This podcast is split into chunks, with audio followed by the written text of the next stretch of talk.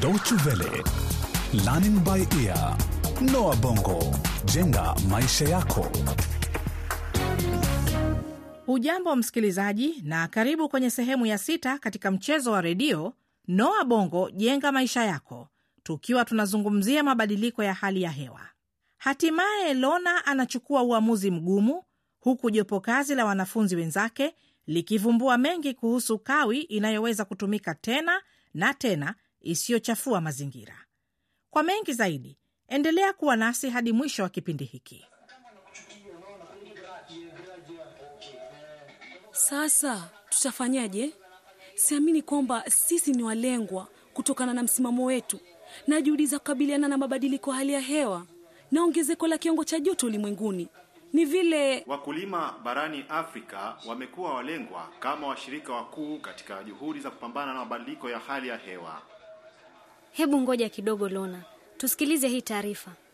Juhudi za kutafuta nishati mbadala inayoweza kutumika tena na tena barani Afrika sasa inawalenga wakulima kama watoaji wa nishati inayotokana na mimea. Nishati hii huzalishwa kutokana na mazao kama vile ngano, miwa na mimea aina ya jatropha. Nishati ya mimea, hiyo ndio mtaalamu wa mazingira aliyokuwa akizungumzia. Joshua, unadhani nishati inayotokana na mimea inaweza kuwa njia mbadala kutumia katika viwanda vya kuzalisha umeme? Nani ajuaye, Lona? Sawa Alex, sasa nimekata kauli. Tutaendelea na vita dhidi ya ujenzi wa kiwanda hiki. Sharti wahusika uzingatie usafi wa mazingira, au tusimamishe kabisa mradi huu. Tumekubaliana? Ndiyo, Sawa basi, lakini Carol, ni lazima tuwe uangalifu. Napendekeza tufanye utafiti haraka iwezekanavyo kuhusu nishati ya mimea ili tupate habari kamili kabla ya kuendelea na maandalizi ya maandamano yetu. Tuko na siku tatu pekee zilizosalia.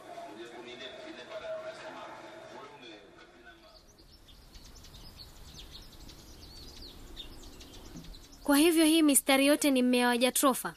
Ndiyo, nilianza kupanda miaka michache iliyopita kwa ufadhili wa Benki ya Dunia.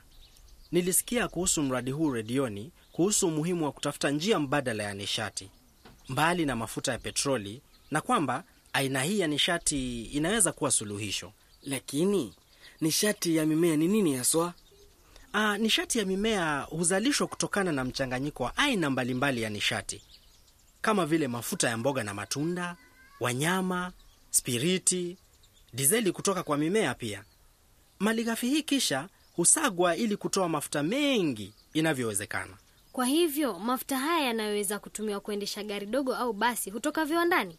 Ndiyo, mara nyingi mafuta haya hutumiwa moja kwa moja na wenye magari iwapo injini ya gari imefanywa marekebisho ili kuweza kutumia mafuta haya. La sivyo, unapasa kuyachuja zaidi au kuyachanganya na mafuta ya petroli ya kawaida. Kwa hivyo mafuta haya hutokana na mimea, lakini manufaa yake ni nini? Mafuta haya yanaweza kutumika tena na tena, yaani unaweza kupanda mimea na kuivuna mara kwa mara, kinyume kabisa na makaa ya mawe ambayo yanatumiwa mara moja tu. Na mafuta haya hayatoi moshi au gesi inayochafua mazingira ikilinganishwa na mafuta ya dizeli au petroli. Na ni kwa nini unapanda mmea huu wa jatrofa? Mmea huu hukua kwa haraka na huchukua muda mfupi kukomaa. Mbali na hayo, unaweza kustahimili ukame kama ilivyoshuhudiwa katika sehemu nyingi barani Afrika. Ah, wataalam wanaamini kuwa mmea huu pia unaweza kuzuia kuenea kwa jangwa. Swali lingine, kwa mfano, iwapo wakulima kama wewe watayatayarisha mashamba yao kwa ajili ya kupanda tuseme mahindi, mawele, ngano na nafaka nyingine hivi, kisha wabadili na kuanza kukuza jatrofa, nani atakayelisha taifa? A, nilipoanza kukuza mmea huu wa jatrofa haikuwa kazi rahisi, lilikuwa tatizo, lakini kwa wakati huu wakulima wengi wameingilia kilimo hiki na huenda ikasababisha matatizo. Ndiyo, katika siku za hivi punde tayari bei za vyakula zimepanda, na endapo wakulima wataanza kuzingatia zaidi kilimo cha kukuza mimea na kuzalisha nishati, basi bei za vyakula zitaendelea kupanda. Mm, pengine, lakini sasa pato langu limeongezeka kutokana na kilimo hiki cha jatrofa. Nimeweza kulipa karo ya watoto wangu kuliko zamani nilipokuwa nikipanda mahindi. Sawa, eh, sasa nitawaacha nirudi kazini eh? Kwaherini. Kwa heri, kwa heri. Joshua, Sasa mimi nimechanganyikiwa hata zaidi. Nishati ya mimea yaonekana ni wazo zuri na njia bora ya kukabiliana na mabadiliko ya hali ya hewa, lakini njia hii ya uzalishaji umeme inaonekana bado ina athari zake. Carol, naelewa, lakini lazima utafutie njia nyingine zaidi kukabiliana na athari hizi.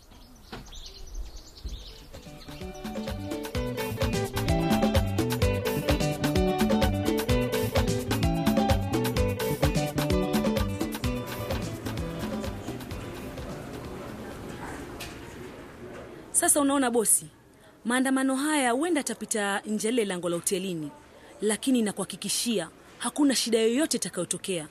Tunataka kuhakikisha kuwa wafanyabiashara wote hapa wamefahamishwa kuhusu swala hili. Mimi siwezi kushiriki maandamano haya, lakini nawahakikishieni mke wangu ataungana nanyi. Mimi napinga kabisa ujenzi wa kiwanda cha umeme, ni makosa makubwa, na unajua si vigumu kupata nishati inayoweza kutumika tena na tena. Sisi hapa hotelini tayari tumeweka mtambo huo. Kweli? Ulifanya vipi? Hebu njoo, njoo hapa nje.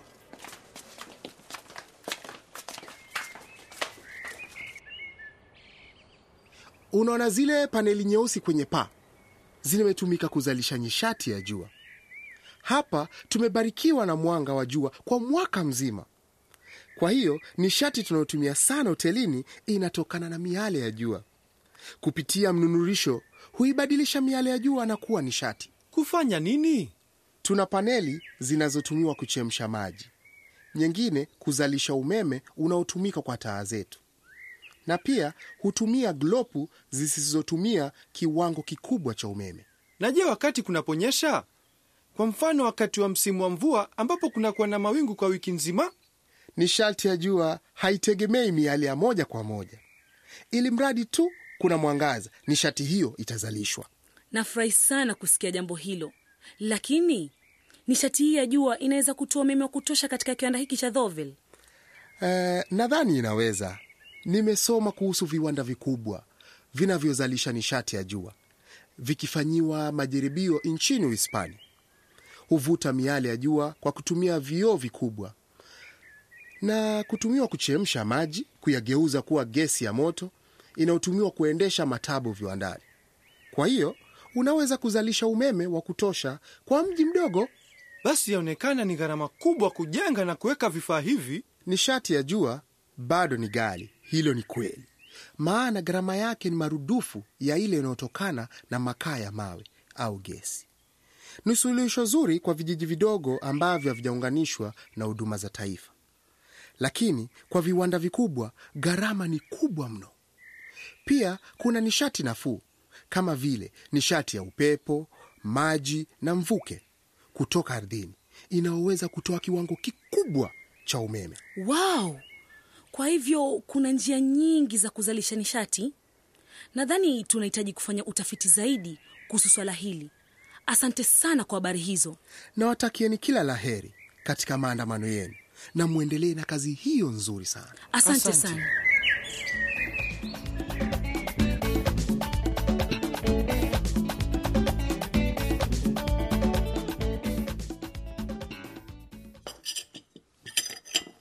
Okay, sasa tunahitaji kutayarisha mabango haya yaonekane kitaalam kabisa.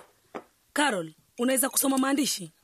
Sawa, ninayagawanya kwenye kauli mbiu tatu: kiwanda kinachojali mazingira, la sivyo hakuna kiwanda cha umeme. Pili, komesha mabadiliko ya hali ya hewa, na kataa kiwanda cha umeme. Na mwisho, komesha mabadiliko ya hali ya hewa, kiwanda kinachojali mazingira, la sivyo kiwanda kisijengwe. Vyema kabisa. Pia yanahitaji kuchapishwa kwa maandishi makubwa kama lile bango alilotengeza Alex. Kisha waandishi wa habari watakapofika wanaweza kuyapiga picha kwa urahisi. Lakini Carol, uliwasilisha barua ya kualika waandishi wa habari? Lona, kila kitu kimekamilika na bado naendelea kusambaza vipeperushi katika vibanda vya kuuzia magazeti. Bila shaka watu wengi watajitokeza kutunga mkono. Lakini hili linachukiza sana. Umeme umekatika, nitawasha jenereta tu. Lona, siamini kama una jenereta. Kwa nini Joshua? Mamangu anaweza kugharamia mafuta. Sio kuhusu gharama nawe Lona, lakini mafuta jenereta hutoa moshi na gesi chafu inayochafua mazingira na kuongeza kiwango cha joto duniani. Ni kweli Lona. Sasa tutafanyaje? Tutakaa gizani? Itabidi Mm, nadhani mimi na mamangu tunapaswa kutenda yale tunayohubiri. Una uhakika hutaki tuashe jenereta?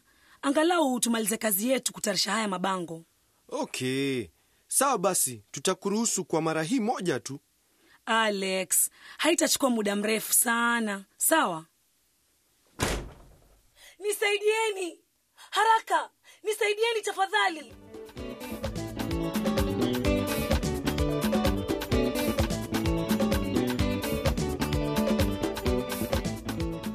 Na kufikia hapo ndio tumekamilisha kipindi hiki cha Noa Bongo Jenga Maisha Yako kwa leo.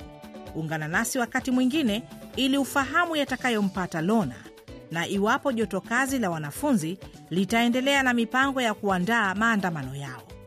Mchezo huu kuhusu mabadiliko ya hali ya hewa umeandikwa na Victoria Everett. Na kumbuka, ukipenda kusikiliza tena kipindi hiki, usikose kutembelea mtandao wetu. Anwani yetu ni www.dw-world.de mkwaju lbe. Hadi wakati ujao, kwa heri kwa sasa.